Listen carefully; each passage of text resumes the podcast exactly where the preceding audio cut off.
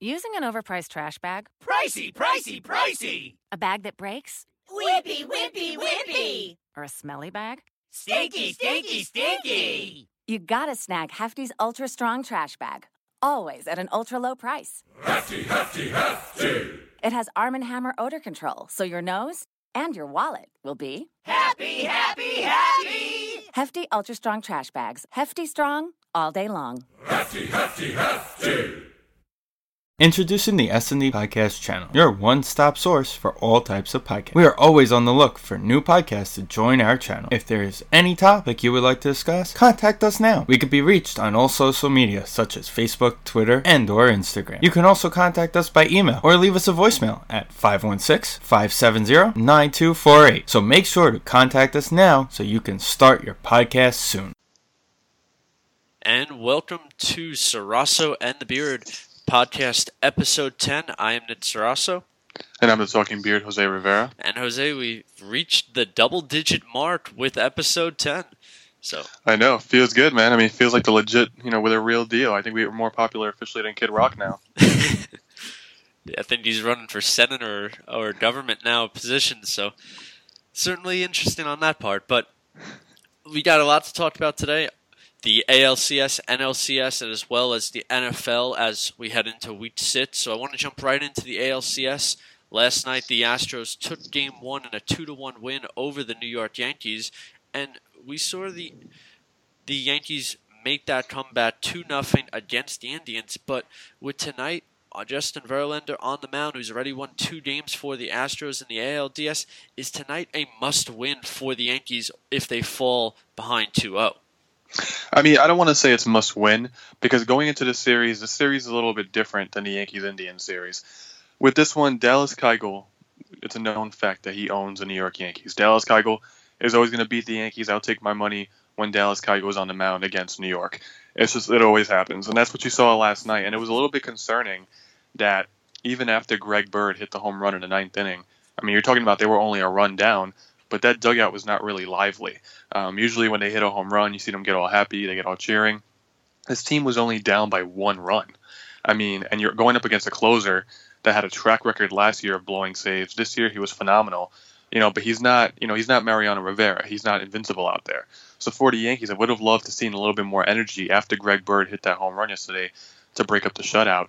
Um, again, they weren't alive as I wanted to see them, which was a little weird, which concerns me but I wouldn't say it's a must win. The Yankees do own Justin Verlander in his career.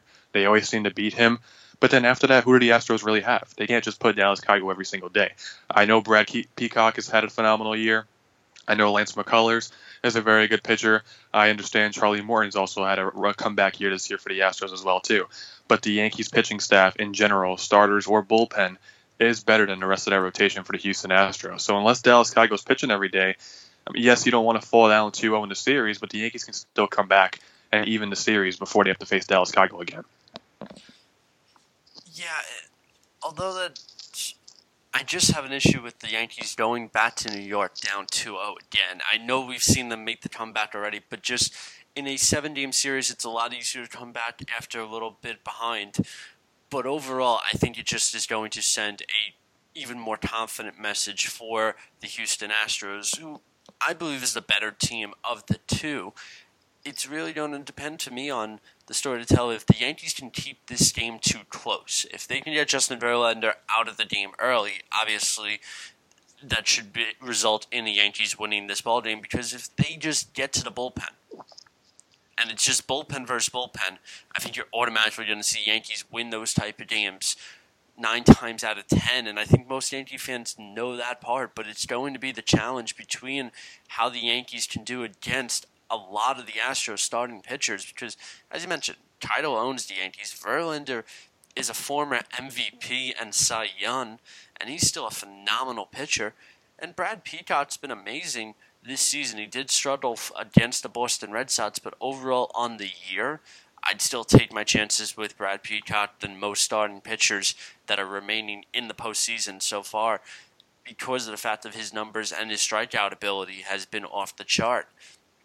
So I really think that the Yankees need to try and get starting pitchers out of the ball games early, but their strikeout numbers have been really terrible to start off this season in the postseason. And Jose, what is your main expectation coming out of this series? And of course, which team also will go to the World Series? Well, I expect you know a little bit more of a slugfest within the series. I understand we're looking at great pitching here when it comes to some of the starters in this ball game, a great bullpen. Um, I wouldn't be surprised to see a couple more games in this series, like the one we saw yesterday, where it's two-one, no extra base hits on either side yesterday, besides the home run, which was shocking to me. Um, you know, no doubles, no triples, nothing, just straight up singles. But I do expect to see the offense pick up a little bit more. I mean, you're looking you're looking at two of the ballparks that generate the most home runs in the league. Maybe not statistically, but they do generate a lot of offense in Minute Maid Park and in Yankee Stadium, of course, with that short right porch. I think, especially when we get to Yankee Stadium, you're going to see a lot of those five, six games, seven, six, where they're going back and forth with the long ball. I feel like most of the starting pitchers in this series do give up a lot of home runs, so we're going to see a couple of those too. But overall, I think this is going to be a fun series to watch. I mean, the Yankees, you know, they took down the monster with the Cleveland Indians. They're full of they're full of steam. They're full of confidence. And this Houston Astros team is just so young and confident too. You know, they told Jose Altuve yesterday, "Oh, you know, you're facing Tanaka, right? He's pretty good." And he responded by saying, "Yeah, but we're good too." The Astros know who they are, and at this point, the Yankees are so confident in who they are that this is going to be a good series, and you might see the World Series winner come from this series, in my opinion. Now, originally, I had the Astros going to the World Series because I thought the Astros would be facing the Cleveland Indians, and this might shock some people, but with the Yankees advancing instead instead of the Indians, I'm actually going to go Yankees in six. Again, that bullpen is better than the Astro bullpen. I understand Ken Giles had a phenomenal year, but this is a guy that couldn't close a garage door last year, even if he had a full operating remote, remote control. It was that bad last year, and he was 34 for 38 this year, I believe, or something like, along that lines. And give him credit, he's really turned it around this year. Dallas Keuchel is a stud, but the Yankees own Justin Verlander his career. And again, I understand Brad Peacock had a great year. You still have Charlie Morton and Lance McCullers. But for the Yankees, you still have good guys over there too. I mean, CC Sabathia has made two really good starts in the postseason already. That's more than you can ask for for him. Tanaka seems to be on his game. He went toe to toe with Keuchel yesterday. I mean, he loses the game two nothing. I'm not blaming Tanaka for that. Sonny Gray, you know, a good pitcher, just doesn't get any run support for the Yankees. And Severino really turned it around in that game four against the Cleveland Indians, and you know, turned it around since that bad outing he had in the wild card game. And then, not to mention, your starters for the Yankees only have to go five or six innings before you're dipping into a bullpen that includes a combination of Robertson, Kahnle, Betances, and Chapman, and that's not even including guys like Chasen Shreve or Chad Green. I think from top to bottom, the Yankees pitching staff is better than the Astros. I know the Astros offense might be better than the Yankees offense, but at the end of the day, I mean, you're looking at if the Yankees have a lead going into the fifth inning, this game might be over. Yeah, the Yankees are going to have to try and get it to the bullpen very early. I think that was the game plan versus the Indians. We saw Joe Girardi just consistently go with that game plan, even in game two against the Indians where they lost. And people had said, why take CC out early? Well, that's been Joe Girardi's plan from the get go. Take out the starting pitchers early before they get into too much trouble. Rely on the uh, probably the best bullpen in all of baseball at the end of the day. And I think that's going to be the game plan again for the Houston Astros. I like the Astros in six games instead. You know, overall, for baseball, this is really a youth movement for the postseason. The Cubs are stre- extremely young. They've won the World Series last year. The Astros, an extremely young team. The Yankees, it's rare to say that word, but they're a young team as well. So, a very large youth movement in the MLB, especially coming towards the World Series. If the Yankees cannot knock out starting pitchers, can't get Dallas Keuchel out of ball games early, can't get Justin Verlander out of ball games early, can't get Brad Peacock out of ball games early, I think the Astros are easily going to win this series at that point. And really, the big question mark for me is Sonny Gray because he's going to go a long time bef- between starts. He's through early in the series against the Indians, and he's not pitching game two. Instead, it's Severino. So it's going to be interesting how they handle Gray and how well he'll do in a situation coming with a lot of rest. So that's a big concern for me when it comes to the Yankees and Gray. With the NL CS. That series is about to start. Again, we're recording this podcast early Saturday morning, so both the ALCS Game 2 and then the NLCS Game 1 playing later today. So, NLCS, the defending World Series champs versus the National League and the MLB best record in baseball this season between the Dodgers and the Chicago Cubs. We saw the Cubs just squeak by the Nationals. Fortunately, the Nationals fell in Game 5 in that series. Third time since 2012, the Nationals lose a Game 5 in the NLDS at home. Whole nother story there, though. Going into the Dodgers and Cubs series, Jose, what are you looking at? Well, I'm looking at a pretty good matchup on paper. I mean, you're talking about a rematch from last year's NLCS, and if you think the Dodgers, you know, forgot that they were a couple outs away from going to the World Series themselves last year, you're forgetting. I mean, that was a phenomenal seven-game series last year. We saw Kershaw really get rid of his postseason demons last year. I felt like in that series, you know, he came out of the bullpen and everything. Even though the Dodgers lost in that game, I really feel like that was the turning of Kershaw's postseason career. And now you're seeing a better Clayton Kershaw out there. But it was a phenomenal series on both ends. I mean, these are two of the more dominant teams in the National League, and the Cubs and the Dodgers, and they are right back in it here this year. I think the Cubs are a little less dominant than they were last year, which might give the Dodgers a little bit of an edge. But I'm looking at a, you know, I'm looking at great pitching matchups. You know, you're you're probably going to see in Game One. I'm not sure who's throwing for the Cubs today. I'm sure you'll tell us, but you're looking at Kershaw going in Game One for the for the Dodgers. I mean, you're looking at solid starting pitching matchups and two dynamic offenses that could really jumpstart their offense at any time. Uh, and as you said, it's kind of a youth movement kind of thing.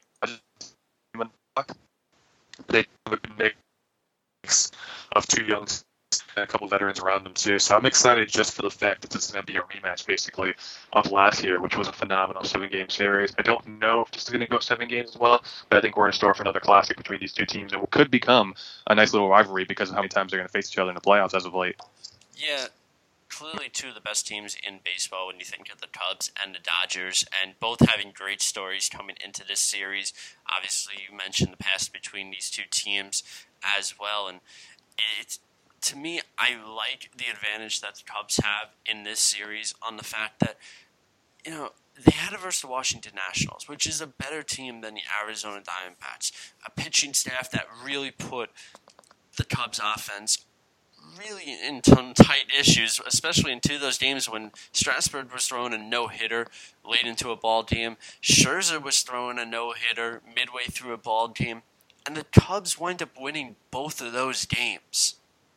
I mean, that's impressive in and of itself, and it really, I think, continually shows this Cubs mindset uh, between these young players to not bat down, to falling behind doesn't mean you're out of a ball game. And we saw that last year in the World Series with them when they were down 3 1. And the same mindset, again, it really looked like to me, I saw with this Cubs team in that NLDS against the Nationals. Just the idea, okay, we're getting no hit, but we still have plenty of innings left in this ball game, and it's still very close. And for a pitching staff that overall hasn't been that great this season, Jon Lester hadn't put up great numbers. Arrieta has not been the same pitcher than he was in 2015 and 2016. But they got the job done against a Washington Nationals team that contains a stacked lineup at the end of the day. So I'm really looking at that as a big reason why I think the Cubs are going to beat the Dodgers and get back to the World Series because that's just the mindset of just, you know, we're down, but we're not out of it. And for a team to have that kind of mindset in the playoffs, it reminds me almost of the San Francisco Giants when they were on those three World Series runs. Yeah, I'm going to stick with the Cubs too. As, as I said in my prediction before we started this whole thing, I said it was going to be Cubs over Diamondbacks in this round. I really thought the Diamondbacks would have put up a better fight. But you're right. You know the difference in competition there. The D-backs, we thought, we, I think we, everybody thought they were going to play better than what they did. But even when the Dodgers won those games, they were winning those games nine five, or you know, or scores of that nature. Um, and really, I expected better out of the Dodgers pitching staff. I mean, you're talking about a pitching staff that includes Kershaw, you know, Rich Hill, who's had a phenomenal, keeps having phenomenal years for the Dodgers. You know, Yu Darvish only lasted six innings against Arizona, and you tip your cap to Arizona, but on paper, the Dodgers should have been able to really handle them and put them away. I know they swept them, but and it was the only sweep so far in, in the playoffs this year. But the scores and the natures of those games, you didn't get the sense that LA was dominating as much as they really should. Um, even in game one, I mean, they jumped out to that five nothing lead, and the final score to that game was nine five. So I'm a little bit worried about the Dodgers sometimes. I feel like they get too confident, too cocky, too quickly. They get you know too comfortable, I should say. Um, and I think that's something that the Cubs might be able to feed off of. Uh, you know, again, it says a lot about the Cubs. You know, like you said, they were being no hit twice, and ended up actually winning those games. It's not like they, those are the two games that they lost. They won those two games. I mean, and they won one game on a bleeder by Anthony Rizzo that fell between three defenders in no man's land. Uh, and again, you know, the Cubs may not be as good as they were last year, but that doesn't mean that this team can't turn it on at the right time either. Yeah, and again, game one is still being, I think, decided by Joe Maddon of who he wants to start. He's got the choice of John Lackey or Jose Quintana, and it'll be interesting to see who Maddon goes with on that moment. But again, all, all signs to me point to the Cubs getting to the World Series again. And what really is interesting on with the Diamondback series is the Dodgers really never trailed that series, and they're going to certainly trail in games against the Cubs. We know how the Cubs' mindset is already when it comes to being behind. They're never out of it. The Dodgers, on the flip side, I think they've lost so much of late, especially in the regular season, that I think that could be the wrong mindset if they fall behind early in a ball game, or if Kershaw struggles, or if something just doesn't fall the Dodgers' way. It, it could be a real tough moment for the Dodgers to get out of a tough situation there. With that, I also have the Cubs going to the World Series. My World Series pits totally a mess. I thought the Nationals were going to be able to win it all. Obviously, different things come in different plans. So Jose's doing much better than me on the projections for the playoffs already to begin with. So congrats to you on most likely finishing with a better record than me in the postseason guesses and predictions as well. Well, that's your own fault, man. That's like asking saying the Nationals moving on to the next round is like asking, is water wet? And the answer is yes. Are the Nationals going to move on to the next round? No. It's just it's there's three guarant- there's three things that are guaranteed in life: death, taxes, and the Nationals getting out in the division series. I think it's 69 straight Washington seasons among the Washington D.C. teams that have not been able to get out of the first round, uh, not been able to get into a championship series. So just... and honestly, honestly, the Washington Wizards probably have the best chance. I really like that team. This could be a discussion for another day, but I don't see them getting to the actual, um, you know, conference finals for basketball for a lot of different reasons. But I think we'll bring this up whenever we talk about basketball. Yeah, basketball we're going to bring up in our Nets podcast as well. It's a little early to talk about that, but uh, as well as the NBA season just about to start up. But we wanted to cover the NLCS, ALCS as well we're going to jump into some of the NFL and week five. We're not going to talk about a lot of week five, but what we are going to talk about, Jose, is there were a ton of injuries in week five. And, Jose, what was the biggest injury that you saw or biggest injury that could affect the team? Well, to me, I think it was the New York Giants injury. I mean, yes, the Giants are, were, were 0 4, now they're 0 5, and, you know, pretty much their season is over. I understand that. But you're talking about losing four wide receivers in one day. I have never seen that in my lifetime. Maybe it's happened in the past, but four wide receivers in one day. I'm pretty sure they had no more wide receivers left over. The water boy probably had to take over because no one was left to take their place.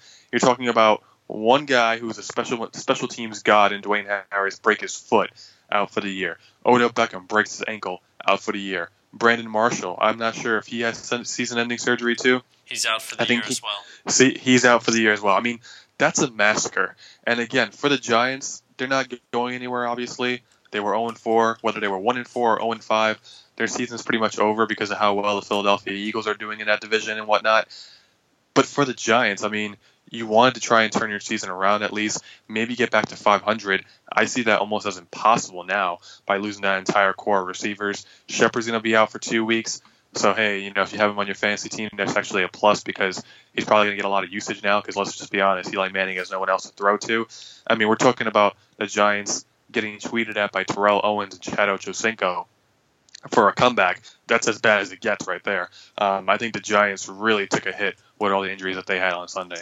Yeah, first giant game I dodo, and all I see is a massacre on the field oh, of just injured so, players. So it was you. It was you that you did uh, that. First giant Great. game dodo I dodo this season. Been to plenty of in the past, but uh, yeah, certainly the Giants a ton of injuries and you know, I'm not going to take the Giants. Uh, I'm going to take the Houston Texans. J.J. Watt being injured and Whitney Mercilus.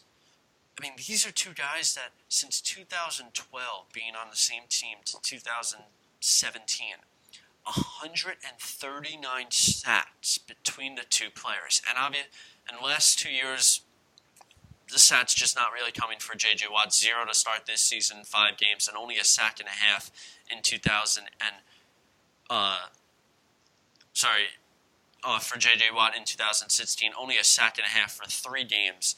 So a lot of injuries for J.J. Watt these last two years, and that's a big concerning factor for me. But for the Houston Texans, I mean, we're seeing this offense really emerge through Deshaun Watson, and the only thing that could hurt this team is seeing the leader, the best defensive player in all football, J.J. Watt, go down for the season, and another top defensive player for the Houston Texans in Whitney Mercilus down for the season.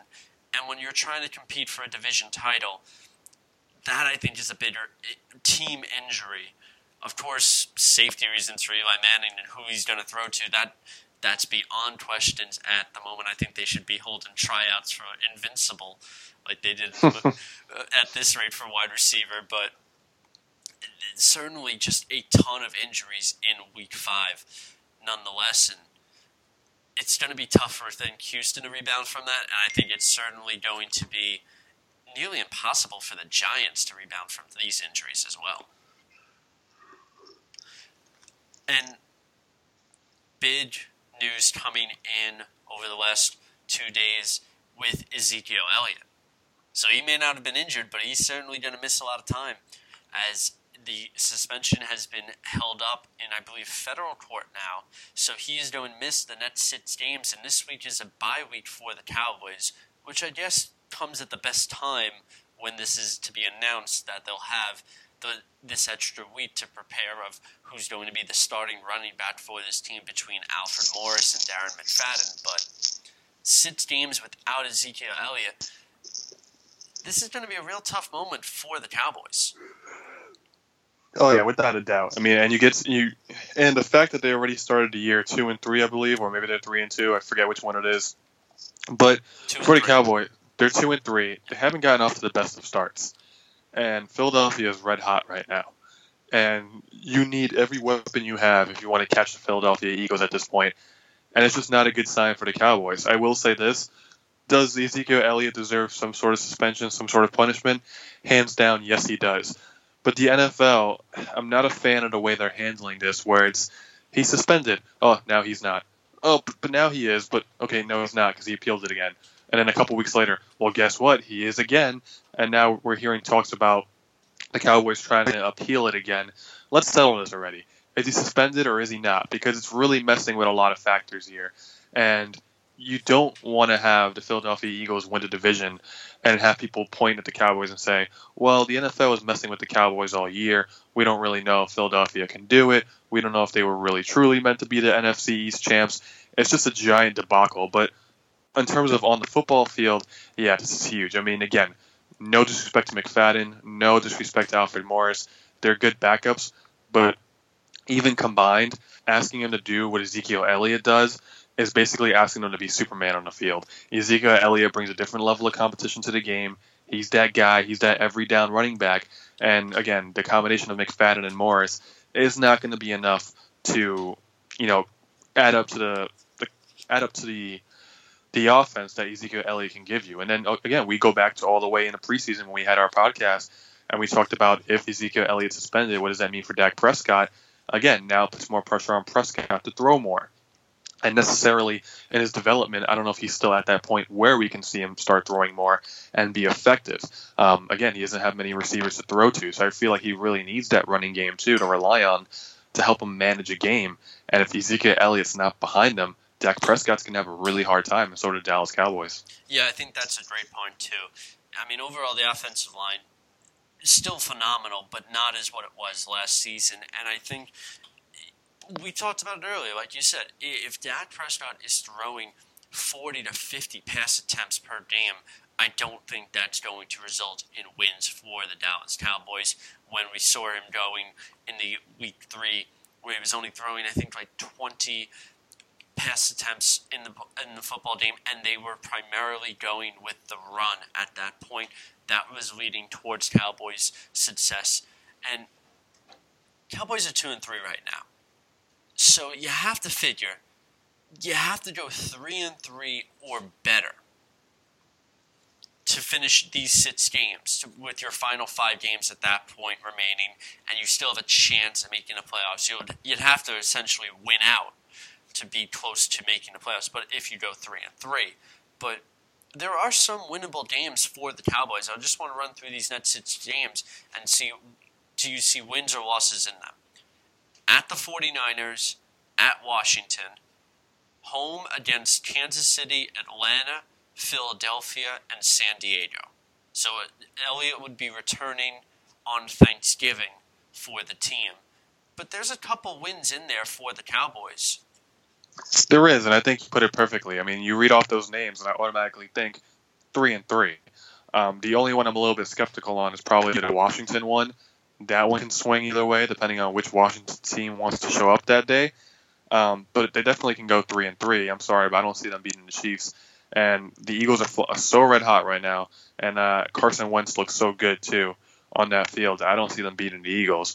Um, so I, they can definitely beat the Chargers. They can definitely beat the Chiefs they could definitely beat uh, the 49ers. But the other three, uh, you know, I'm not so sure. Atlanta, maybe they have a shot, but I think you're looking at three and three being the best possible scenario.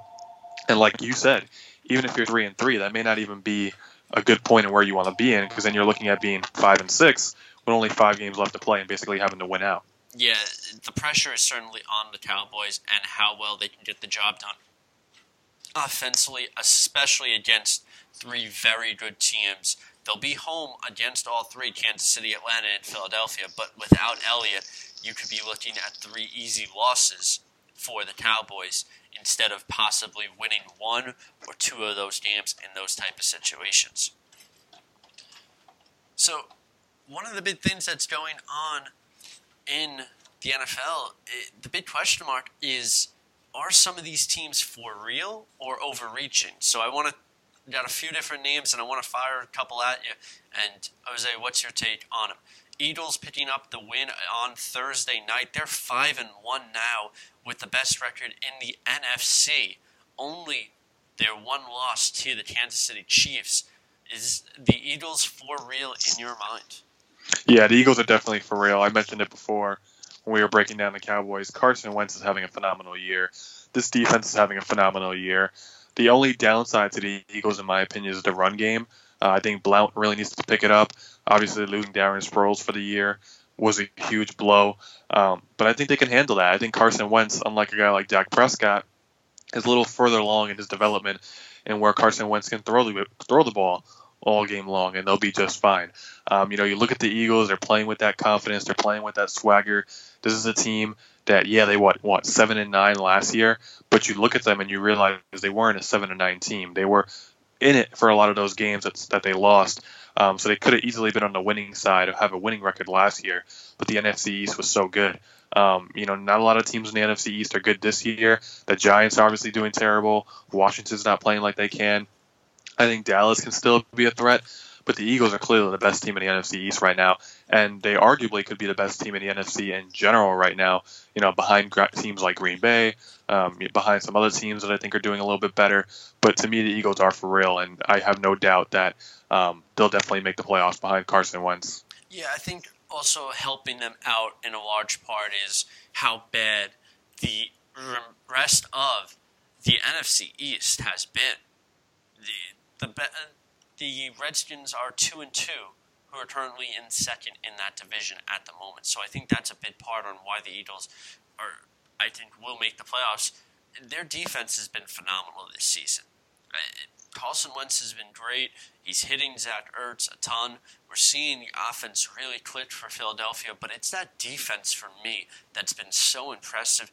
Three interceptions on Cam Newton, a couple sacks, just overall, and defensively, they were getting the interceptions and putting the Eagles in the red zone on two of them that were wound up being touchdowns to Zach Ertz early in the football game. So I think that's one of those things that gets a little bit unnoticed. We see how well Zach Ertz has been doing, and we see how well Carson Wentz has been doing. But that short field, that great defense that the Eagles possess, that just leads to a ton of success for a team.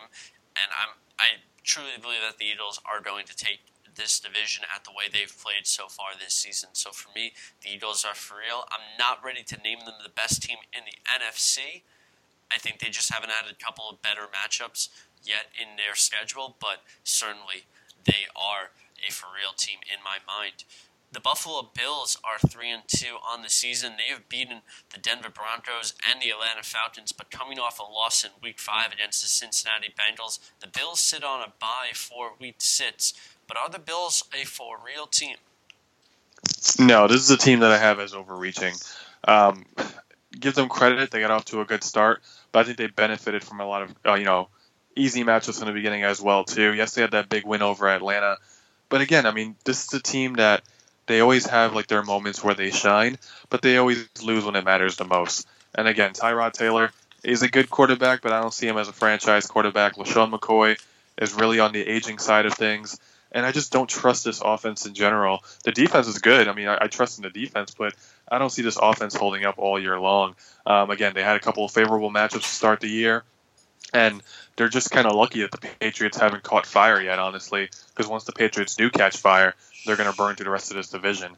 Um, so really, the Bills, I just I have them as overreaching. I don't have much trust in them. You know, I'm really a fan of the Bills' schedule, and the one win I'll say that was the questionable one is the Atlanta Falcons. They they overperformed against the Atlanta Falcons. Came into Atlanta, played phenomenal against the Falcons, and that I think was the most shocking win that they'll pull off this season. I don't think they're going to beat the New England Patriots at all, but overall, the Bills uh, they have a pretty easy schedule for the rest of the season, and they've won the games that they're supposed to win against the Denver Broncos, against the New York Jets.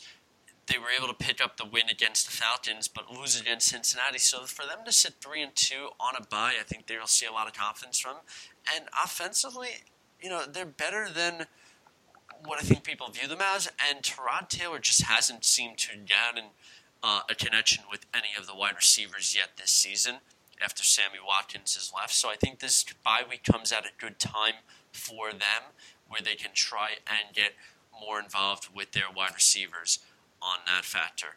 Staying with the AFC East, we cannot have a conversation of for real or overreaching without talking about the New York Jets, who are three and two to start the season after I don't think any fan figured they'd win three games at all this season, and they've won three in a row, beating the Miami Dolphins, the Jacksonville Jaguars, and picking up their first road win as well against the Cleveland Browns. So, Jose, drum line, are the Jets for real? Hell no, just enough for real. no, I mean, give the Jets a lot of credit, and we, I mean, we said this in the preseason. We said it that this Jets defense is good enough to win games, and I think you're seeing a lot of it is because of that defense for the Jets, and it's a good sign for them you know, Josh McCown and the offense don't have to do too much because of the defense keeping them in this game. I mean, look at the game against the Cleveland Browns. I understand it's against the Browns, but that game was scoreless until the end of the second half until the Jets, you know, kicked the field goal. This defense, I feel like again, the defense is for real for the Jets. I mean, they're young, they're hungry, they're talented. I think that's where you're going to start to see the Jets have success first, which is on the defensive side of the ball. They drafted a lot of good defensive players over the past couple of years in the draft, including this year too with Jamal Adams. So you know the Jets are trending in the right direction. Yes, everybody expected them to tank, but again, I knew they were going to win a couple of games because of that defense. I just wasn't expecting a three and two start. But this team is overreaching. Let's just face it on offense. Uh, Bilal Powell is going to miss a couple of games with a hamstring injury. Matt Forte is coming back soon, I believe. But let's just be honest, Matt Forte is not going to generate a lot of offense at this point of his career. He's on the older side of things. Josh McCown is still a stopgap guy. You know, for the rest of the year, maybe even next year, for however long he's there. The, the, the Jets still have a lot of growing to do on the offensive side of the ball. They're going to face New England this week. I think New England's going to shove their face in the mud and walk roll right over them. And I think a win from New England over the Jets it's, it's going to jumpstart the fire that the Patriots are going to be on, and that's the role that they're going to need. Again, give credit to the Jets. I think the Jets can realistically win a couple more games too while they're at it because they're only three and two right now. Um, I kept them at four wins this year. I thought they were going to be a four and twelve team. I could definitely see them winning maybe four five, maybe even six games uh, this year. But they are overreaching in it. Well, it's hard to say they're overreaching because they already passed expectations. But this team is not for real. There's no playoff dream for this Jets team. I think it's going to be an exciting game uh, for fans at the stadium at MetLife.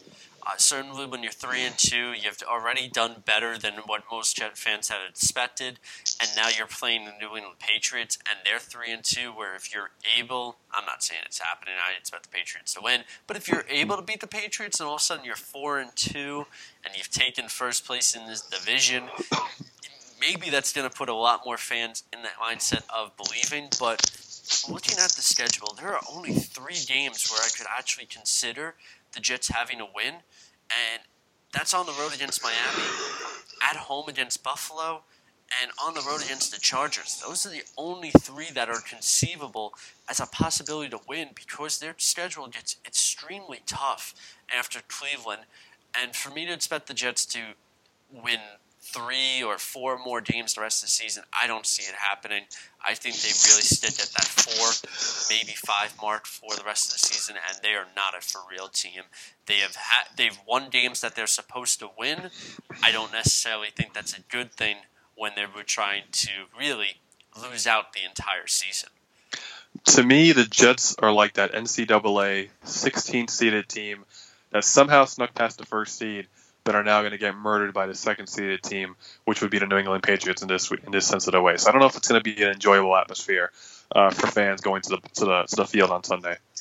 Yeah, certainly. I think it's going to be a fun atmosphere come that first quarter. It will see how well the Jets can stay into this game. Of course, New England's got a bad defense as well. Uh, two more teams that happen to be playing each other this week. The Los Angeles Rams are three and two to start their season off, coming off with their big Week Four win against the Dallas Cowboys, and their matchup for this week, the Jacksonville Jaguars are three and two, and a dominating defensive performance with the Jaguars against the Steelers in Week Five, blowing out the Steelers and really upsetting a lot of people in picking the Steelers to win that football game. So we'll start with the Rams. Jose, are the Rams for real as well? Oh, I'm all in on the Los Angeles Rams. I mean, you're talking about a complete 180 from last year. New head coach, new offensive game. Jared Goff is looking like a stud. Turns out he didn't need to hold the clipboard. All he needed was an offensive minded head coach that was going to let him trust in his stuff. Jared Goff looks phenomenal. The Sammy Watkins trade, I know Watkins is not putting up big numbers every week, but I think just having the threat of Sammy Watkins out there really makes the defense respect the passing game. It gives Jared Goff that option of throwing to that big body out there. And Todd Gurley is having a fantastic, phenomenal season, bounce back season on the running side of the ball. I mean, he, he has done truly phenomenal things. I know he didn't have a good game the last time out, and I feel like the last game was like a true test for them going up against the Seattle Seahawks. And even though they lost that game, the Rams are good. They're not there yet, but I do think this team is for real, and they'll be at least playing for playoff contention at the end of the year. I mean, this is a team that's kind of like the Jets in a lot of ways, where when they were rebuilding, the defense was good. You know, we were so hyped to see the defense every week, and really the Rams and Jaguars are in the same boat. Great defense. We're just waiting for the offense to pick up their side of the ball. The Rams are finally picking their end or doing their end of the job on offense. So yeah, I think they're going to be in playoff contention. I don't know if they're going to be winning the NFC West at the end of the year, but I think you can see them as possible wildcard team down the road um, this season. If not, maybe they'll just miss out. But I do think this team has a good chance to try and sneak into the playoffs. You know, I'm going to say they're not for real. Uh, this is a team when they blew out Indianapolis week one. It was an impressive win, but we, everyone expected the Rams to win that football game. Their surprise win came against the Dallas Cowboys, but three of their, their all three of their wins, they've scored over 35 plus points, and in two of those wins, they've also allowed 30 points or more. Overall, this team has not versed good defensive teams. The Colts, the Washington Redskins, San Francisco 49ers, the Dallas Cowboys, and the first good defensive team they play holds them to 10 points. And you look at the schedule, and they're going to play a lot of very good run defenses. And Todd Gurley has been very impressive through these first five games, but I think when he's going to verse top defensive run teams, it's going to be a little bit troubling for the Los Angeles Rams to get their offense going. And so that's why I'm not going to say they're for real yet. I'm very impressed with the team.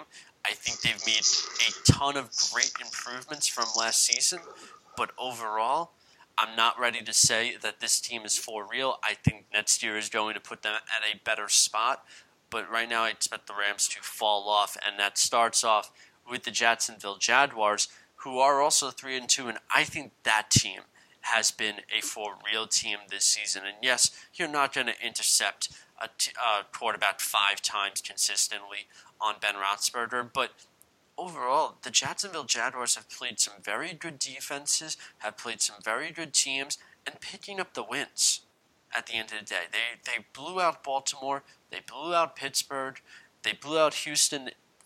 Again, that was before Deshaun Watson was playing, so you have to take that with a little bit less. But looking at their schedule, it's a lot easier than a lot of these other teams that we're talking about.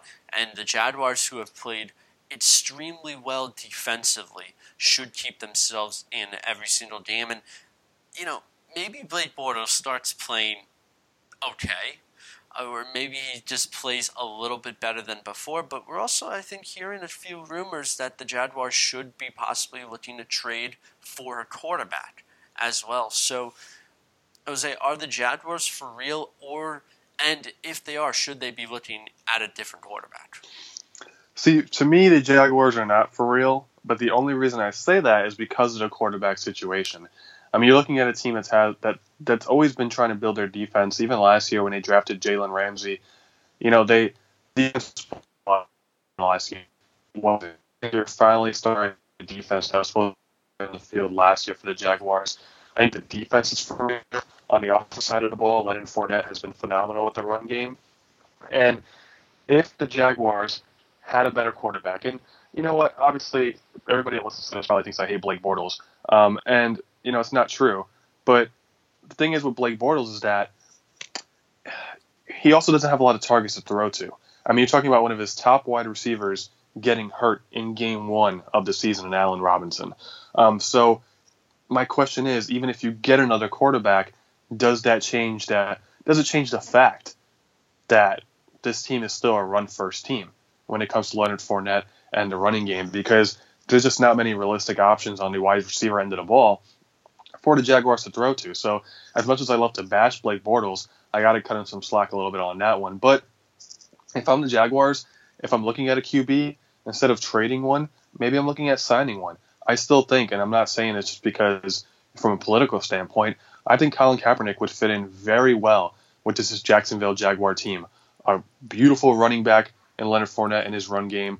Colin Kaepernick, a very mobile QB, putting him in a playoff scenario where the Jaguars, you know, have a decent shot to make the playoffs, I think would really rejuvenate his career and really get him to play the best kind of football he's played in a while. Maybe San Francisco-esque when they made their runs to the Super Bowl. But this team is clearly a run-based offense, so why not bring in a mobile QB like Colin Kaepernick? That would be certainly an interesting choice. I was thinking more of like an Eli Manning or a Philip Rivers type of mindset. Uh, but Kaepernick certainly, I mean, he deserves to be having a job, and I think he's better than Blake Bortles at the end of the day as well. So it would be interesting to see if the Jaguars try and go into the quarterback style, especially when we know Tom Coughlin is with the team as well. So, but again, at the end of the day, for me, I think the Jaguars are for real. We both agree that the Eagles are for real, and it's it's going to certainly be interesting. Uh, but one thing certain, the New York Jets are not for real. Uh, we got a little bit of time, so I want to run through the Week Six matchups and get your take on each game. So We'll start with the one o'clock games. The Dolphins are two and two. They're traveling to face the Atlanta Falcons, who are coming off the bye. They're three and one on the season. Jose, who do you got in this one? Yeah, give me the Falcons. I mean, this is another one where the Dolphins. I'm just, you know, give them credit. They're two and two. They're playing decent. Um, Jay Cutler has not been very good. Um, I think at some point they should bench Jay Cutler for Matt Moore, give him a chance to play with the ball a little bit. But the Falcons are the better team. The Falcons should be able to win. Um, I don't know if Julio Jones is going to be good expect- to go. He is expected, He is expected to play. Yep. Which is, I think, I know he got hurt, and you, you know, injuries are never good. But I think a perfect time to get hurt was when he did, because they had the bye week right after, so it allowed him to to sit out and really get ready. Um, and the Falcons are three and one. You know, the Falcons are a little bit of a weird team. They're three and one, but it doesn't feel like they're three and one. I think it's time for the Falcons to really get it rolling, and I think a, a matchup against the Dolphins is a good first step for them. Yeah, Atlanta coming off the bye week, as you mentioned. Julio Jones expected to play. I think this is going to be a much different offense than last week, where the Dolphins were versing Matt Cassel. So I think Atlanta is easily going to cruise to a two touchdown win over the Miami Dolphins. This is just a home game for Matt Ryan. It should be real simple, and you shouldn't be seeing a loss like they did to the Buffalo Bills. I think you're being very generous with the whole two touchdown. It is Jay Cutler at the end of the day. I, I do Oh expect it. man, it's Jay Cutler. I'm expecting an interception returned. I'm expecting a pick six, pit sits, and maybe even more pits. So then it might be a three touchdown game then, if, if that by logic. certainly the possibilities are there for Atlanta to really have a cruising win in this one. Just a much better team at the end of the day. And the Dolphins really coming off a game where they didn't verse any offense in the Tennessee Titans because Marcus Mariota was out, and then you have to face last season's best offense in football. I don't like the chances on that one, so I like Atlanta all the way for that. How about a division rivalry matchup? The four and one Packers travel to take on the Minnesota Vikings, who are three and two on the season. For me, Packers have won three straight. Easily could have lost two of those games, but the Vikings, no Stefon Diggs, no Sam Bradford. Case Keenum is good, but I don't think he's good enough to go punch for punch with Aaron Rodgers in this scenario. I think the Packers win their fourth straight game and pick up their second straight road win as well. The Packers really have surprised me a little bit this season. I expect them to lose a couple more games in the beginning of the year, but this one should be a win for them, especially how the Vikings played against the Chicago Bears as well on that Monday night. Yeah, I'm rolling with the Packers as well. I mean, this is a clear cut thing. If Sam Bradford was healthy and if Stefon Diggs was healthy, and even really if just Sam Bradford was healthy, you know, this might be a different story. It might be a little bit more competitive. But as you said, Keenum, a good backup QB, not going to try and go toe and toe with Aaron Rodgers. That's basically asking David to go toe and toe with Goliath for a couple more rounds than what he did. And I just don't think it's fair to Casey Keenum. And even when Stefon Diggs was on the field on Monday night before he was, you know, he left the game with an injury, he wasn't doing much for the offense. So, and Keenum wasn't finding him. Also, I think on a side note, I think it was a big mistake to start Bradford last week uh, for the Vikings to watch him hobble around like that um, was not cool. So I don't know if he talked his way into the lineup or they really believed he could have gone. But I think you know that's a week that they could have used for Bradford to rest up a little bit more um, to try and get back into the season and really save the Vikings season maybe later down down the road. Um, I think they could have beaten the Bears without Bradford. You know they did, um, but you know you could have risked a really significant bigger injury for Sam Bradford by throwing him in the game. Which is pretty much any game he enters. Ba- basically, yes, but now more than ever. the Lions three and two at New Orleans two and two, and Jose, who do you have in this matchup?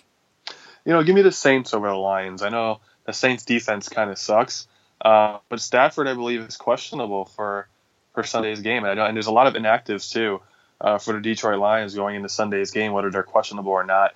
And you know what, the Saints, they're a weird team. They can always surprise you from time to time, and I think this is one of those weeks. They're going to be playing at home. Uh, Drew Brees is Drew Brees, and you know, I think the Saints are legit eight and eight team. You know, they could go eight and eight because one week they suck, one week they'll throw up all these points on you. I think this is gonna be one of those weeks where they just take down the Lions. They're gonna outscore them. You know, this is going to be our first differential in the matchups, but I have the Lions taking this one. The Saints, they're doing a lot better defensively in their last two weeks, But coming off the bye, I think that can slow a little bit momentum down. You look at the quarterbacks they had to play as well. They played the Miami Dolphins and Jay Cutler. They played the Carolina Panthers and Cam Newton.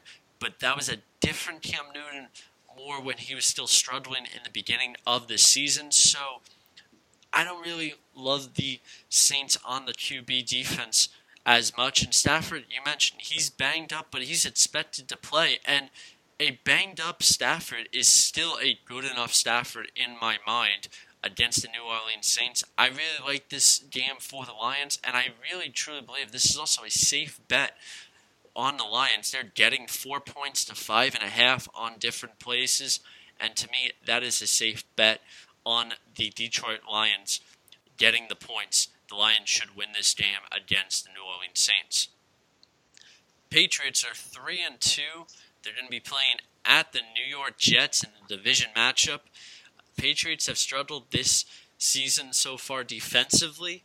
I think that's going to result in it being a closer game than most of the Patriot Jet games that we've seen in the past. But at the end of the day, it's the New England Patriots. It's Tom Brady. It's Bill Belichick. And that's all I need to say on the Patriots beating the New York Jets. I think it's going to be closer than most in the past, but it's still going to result in a Patriots win. Patriots. Next question. I mean, uh, you know, again, give the Jets credit. They've been phenomenal so far this year. Again, their defense has been pretty good. Yes, the Patriots defense is you know it's pretty bad this year, so they might just might be able to throw up a couple of points. Uh, but I mean, like you said, I mean, this is just a classic formula for you know, basically the alpha male taking down you know the rising contender in the Jets, whatever. I just think it's going to be a Patriots all over. Yeah, it just seems like the Patriots are just going to try and put the Jets in more of a place situation, but it it might still give the Jets a lot of momentum. We saw the Jets when they got blown out by the Raiders; they had the momentum to begin. If they can stay very close with the Patriots this enti- entire football game, it could continually give the Jets still momentum going into the next upcoming week, saying, you know, we may have not beat the Patriots, but we're good enough to hold with them. Uh, but at the end of the day, still Patriots. 49ers are 0 5. They travel to take on the Washington Redskins. Jose, who do you have in that one? The 49ers get their first win of the season. You heard it here first. Upset special, special delivery. Now, I mean, the you know Washington's playing kind of iffy right now. I understand Kirk Cousins still Kirk Cousins, so he can easily go off in this game. Uh, but Josh Norman is still out with some ribs injuries, and I think the minute Josh Norman goes down, that secondary really becomes in trouble. Um, I think Pierre Garcon, who Norman would probably would be covering, is going to have a big game because of Norman's absence. I certainly hope so. He's on my fantasy team, starting him over Sammy Watkins. Uh, but yeah, I mean, I think the 49ers could get their first win here just because of the lack of uh, presence of Josh Norman in the secondary for the Washington team here. 49ers have lost their last 11 East Coast games when they have to travel. And I think it's going to be 12. I have Washington winning by over 20. I, I, expect Washington to just go out there offensively and blow past the 49ers. There are a little bit of question marks, like you said. The defense of the Redskins is not nearly as good as a lot of the defenses the 49ers have had to play this season, but at the end of the day, I still see it as a West Coast team having to travel East Coast. Never a great advantage for that West Coast team, and I think Washington easily gets it done. The Bears are one and four on the season. They travel to take on the Baltimore Ravens three and two. Mitch Trubisky is going to be the starting QB again this week for the Chicago Bears, but I don't believe it's going to wind up in any success for the Bears. The Ravens under John Harbaugh 9 and 0 against rookie QBs in Baltimore. I think it gets to 10 and 0. You just have to go with the numbers. When a coach and a team defensively have great success against rookies, it leads me to believe that it will just continue on and Baltimore moves to 4 and 2 at that point. Once again, upset special Trubisky slays the giant that is John Harbaugh and the Baltimore Ravens. Why? Because I truly believe in this kid. I think the Bears pick up their second win of the year. And with that, we've seen a couple of big upsets uh, by Jose to begin it. Can You got to go big. You got to go big sometimes, Nick. You can't just play it safe all the time. Let's see. Can we get a third? The Browns 0 and 5 at the Houston Texans, who are 2 and 3 on the season. Jose, who do you have in that one? I'm going with the Houston Texans. Sorry, Cleveland. I couldn't roll with that one. No Um, three in a row. Nope. I feel bad because in the beginning of the year, my, my bold prediction was that the Browns are going to go eight and eight, and now they're zero and five. So in order for my prediction to come true, they need to go eight and three the rest of the way. I don't think that's going to happen. But um, no, I mean Cleveland has been disappointing this year. I mean Myles Garrett made his pre uh, made his season debut last week, looks phenomenal. So I really think just having Garrett there gives the defense more confidence. So I think you will see a better defensive game from the Browns this week. Uh, and you know, and Houston, like you said, they lost two big keys on the defensive side of the ball with J.J. Watt and the other player who got hurt too. But Deshaun Watson right now is on one of those cruise control things where he's hot right now. Uh, eventually, Deshaun Watson will cool off. I think Watson is is going to be is going to be a tremendous quarterback in the NFL. I just think like right now he's steaming hot. He's going to drop down a little bit, and then wherever he drops down, he'll stay at that level of QB competition. But right now, he's playing way more, you know, at a level than even he's capable of playing at. Um, eventually, that streak will come down. He'll come back down to earth. But for right now, I think Deshaun Watson is just riding high, and he'll continue that hot streak into next, this week as well too. Yeah, for me, I think Watson adds a different part on his NFL resume with a late comeback win. I have this game being extremely close. I think with the Texans, as you mentioned, J.J. Watt, Whitney Mercilus, both out for the Texans, out for the season. I think that puts the Browns in a good situation to get the offense going. That's not to say that they're going to be able to go toe to toe with Watson and the Texans offense all game long, but I think that's going to be a good part of the Browns being able to consistently move the chains. Something we really haven't seen them do too much. But they were able to do that a lot against the Jets. They were able to consistently move the chains, get to the red zone. Unfortunately, from there, interceptions, fumbles, missed field goals, and that was a big reason why the Jets were able to beat the Cleveland Browns. But I think you're going to see the same thing happen again. They're going to consistently be able to move the chains and this time put up some points against the Houston Texans, and it's going to result in a very close game between these two teams. But overall, Watson with the late comeback win in this football game. The Tampa Bay Buccaneers 2 and 2 travel to face the Arizona Cardinals 2 and 3. Yes, the Cardinals got Adrian Peterson, but for me typically, even the veteran presence, I think it takes a little bit while before you get really affiliated with the lineup, and I'm going to have to give it to the Buccaneers. At the end of the day, Doug Martin, I think, is going to have a very impressive game against a very good run defense. So I'm going to take the upset matchup and give it to the running back in Doug Martin, and the Buccaneers move to three and two on the season. It's certainly going to be a close game in my mind. Yeah, I mean, I'm going to roll with the Buccaneers as well. I mean, this Cardinals defense was torched last weekend in terms of the passing game. I mean, torched with a capital T, on fire, in flames, and it was really upsetting to see because you know we're used to the Cardinals being just a great defense in general, not only the run defense but the pass, you know, in the passing game too. The Cardinals usually have a good defense, and to watch them get lit up like that, like they were last week, was a little bit disturbing. I think you're going to have a team that has DeSean Jackson and Mike Evans. Now, I do think the Buccaneers have been underachieving a little bit, but I think Jameis Winston puts it together. You added the fact that Doug Martin is back. And Adrian Peterson, I know he didn't get many touches in New Orleans, but I truly don't think he has a lot left in the tank. And I don't think trading him to Arizona is going to be any better at the end of the day. I don't think that's going to save the Cardinals season. I don't think it's going to save his career. Um, just give me the Buccaneers in this game, just because how bad the passing defense looked for the Cardinals last week, and then you get two of the top wide receivers in a game coming in this week. I don't like that matchup at all. Yeah, the Cardinals have been just allowing a lot of points of late, and it's just they're not the defense that we've seen, and I think part of that is because the offense just can't get going at the end of the day. Three and two Rams versus the three and two Jacksonville Jaguars, and we mentioned both of these teams in overreaching or for real. And Jose, who do you have in this one? Give me the Los Angeles Rams. Jared Goff throws for two touchdowns. And how this game ends, I will tell you. It ends on a Blake Bortles interception. The Jaguars will have the ball late. Blake Bortles is going to try and get his Aaron Rodgers on, but it's not going to work because he's not Aaron Rodgers.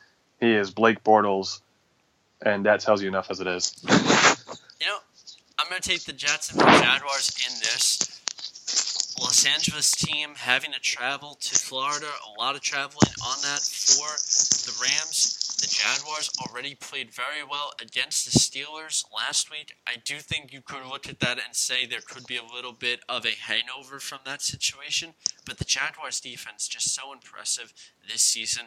If they can keep the football game close, I expect them to do very well against the run against Todd Gurley.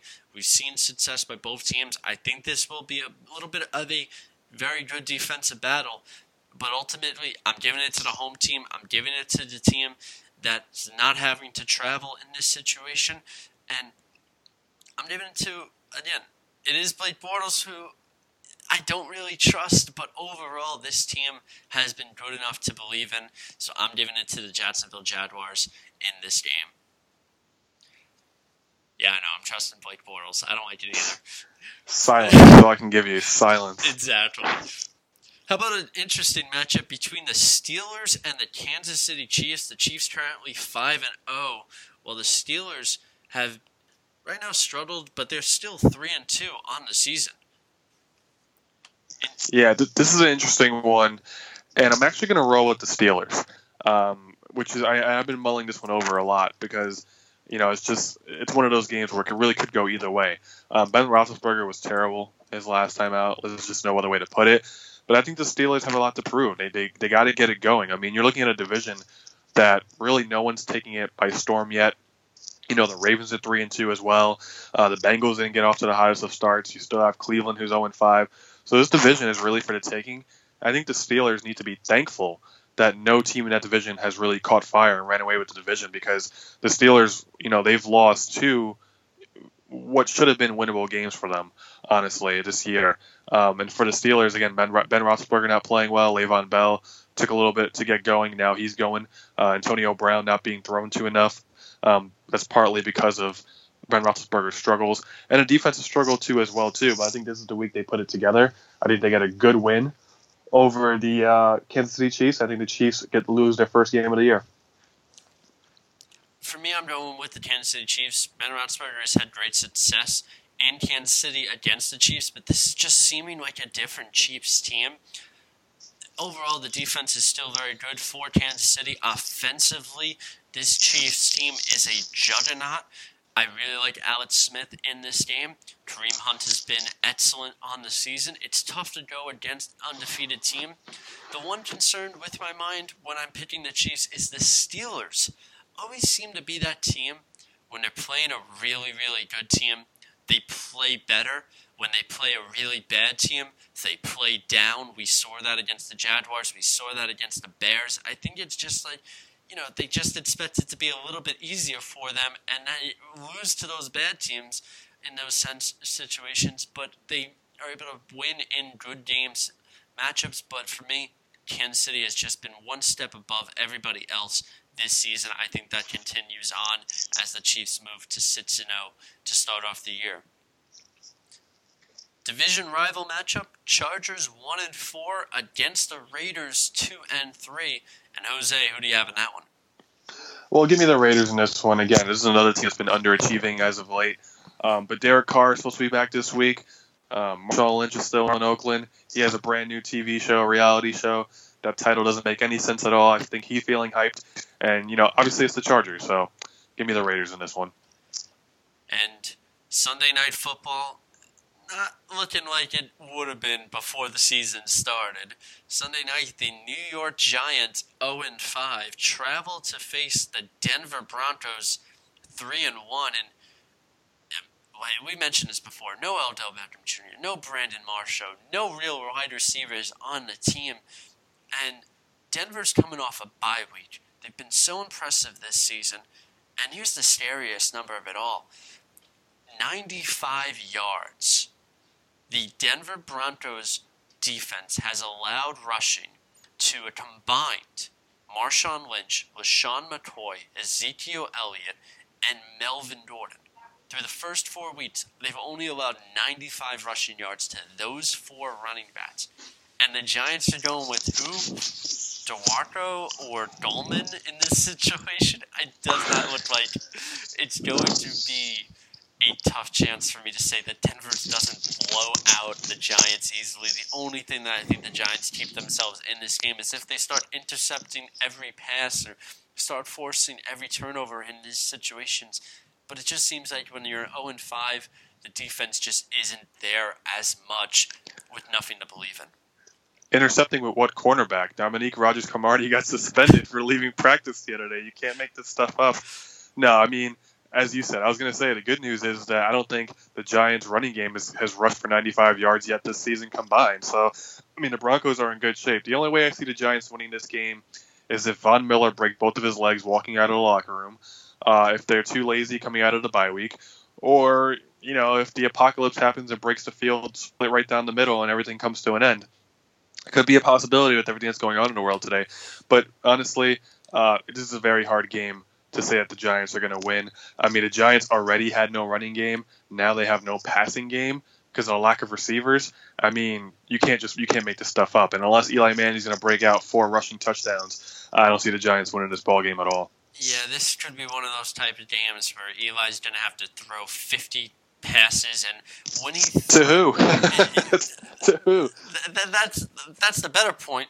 And when he when Beckham, Marshall, Shepard, Harris all left the game, Eli got sacked five times after that by the Chargers defense. Just on that alone, what is Denver going to do to this Giants offense other than completely maul them at this point? Like it, it, it does not look like it's going to be anywhere of a fun matchup for the New York Giants, and you just hope that Eli still has someone to throw to or run the ball off to or doesn't spend all the football game on his back, which it really seems like he might. Lastly, the Monday Night Football game. Indianapolis Colts 2 and 3 versus the Tennessee Titans 2 and 3. Jacoby Brissett, maybe Marcus Mariota plays for the Tennessee Titans. If he doesn't, it's Matt Cassel. And this is one of those situations for me. It all depends on Marcus Mariota. If Mariota plays, I like the Tennessee Titans in this game. If he doesn't play, the Colts with Jacoby Brissett, I see winning this football game. So it really is going to be on Marcus Mariota and if he plays, because in my mind, Jacoby Brissett has looked pretty good. He's not Andrew Luck like, and when Andrew Luck comes back, of course Andrew Luck's going to be the starter. But Brissett has looked like a pretty good backup through these first couple of weeks with the Indianapolis Colts, and I have been impressed by him so far. And when we see him going against poorer teams, he plays very well in those situations. And without Mariota, the Tennessee Titans got really struggled against the Miami Dolphins, and you could expect possibly the same thing in my mind if Mariota doesn't play for the Titans on Monday night. Yeah, I completely agree. If it wasn't for Brissett, I think the Colts would be in a lot worse shape than they are right now. At least Brissett has made them competitive. That way, if Andrew Luck does come back at some point, he could just take right over. And you're looking at the Colts. You know, if if Mariota, even if Mariota does play, I still think the Colts have a good chance of winning because of Brissett. I think he's that good, even as a backup. Um, and you're looking at the Colts possibly being three and three after Monday, which is not a bad point in the season to be. And six games in, and with Andrew Luck looming. I mean, there's reports that he's finally practicing again, which means he can come back pretty soon. And I mean, if you ask a lot of Colts fans, hey, do you want Andrew Luck to come back week seven with the Colts three and three or zero and six? Obviously, they're going to take the three and three, and they probably wouldn't have expected it either. Yeah, if you can get to three and three right now as the Indianapolis Colts, you're still fighting for a division spot at that point. Because if the Jaguars do fall or the Texans win, you're all three of you are three and three and then you have Andrew Luck back coming soon, it puts the Indianapolis Colts in a great situation where originally it looked like for the first couple of weeks that the Colts were going to easily not even win two games this season without Andrew Luck. And now they have a real possibility if Marcus Mariota doesn't play in this football game. Not the greatest of Sunday night or Monday night games, especially if Mariota doesn't play. On before the season started, it looked really well, but at the moment, it doesn't look like they're going to be either one of those two games. But ignoring that, which game are you most interested in uh, in the Week 6 matchups? I think it has to be the Rams and Jaguars. I think that's a team. I mean, those are two teams again that everybody's pretty much questioning at this point. Are they for real? Are they not for real? And just seeing them square off again, it's kind of like a, what we were talking about with the ALCS. It's kind of like a youth movement thing. The youth movement thing. Uh, the Jaguars are a pretty young team. The Rams are a pretty young team. So I just think it's going to be an exciting matchup. You know, for one of these teams, a loss in that game to each other um, you know, can really upset things in their division. I mean, you're talking about, like you said, if the Jaguars lose, they're three and three, and if the Colts win, they're three and three, and they can set off a three-way tie in that division.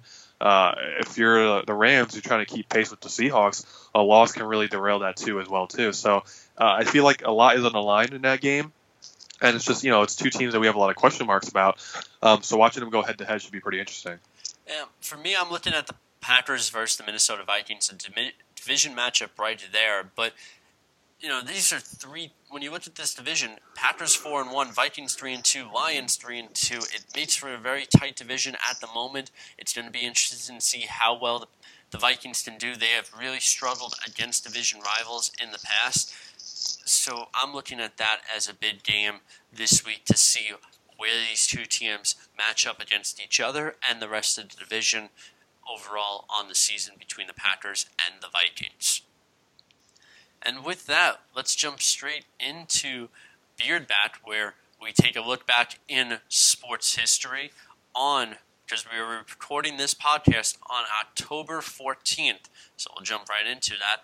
And we'll begin in 1969, where today marks the first World Series game at Shea Stadium. The Mets would win the World Series 4 to 1 and the team is forever known as the Miracle Mets. So both of us Met fans, obviously it's been a terrible season for the New York Mets, but it's nice to look back on today and remember the Miracle Mets as well in the first World Series game at Shea Stadium.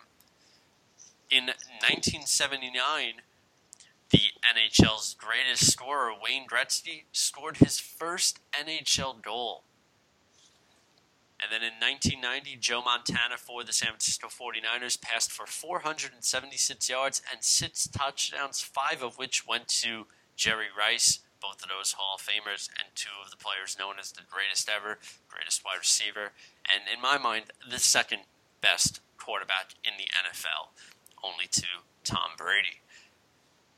And because we couldn't go without talking about something with the MLB playoffs as well.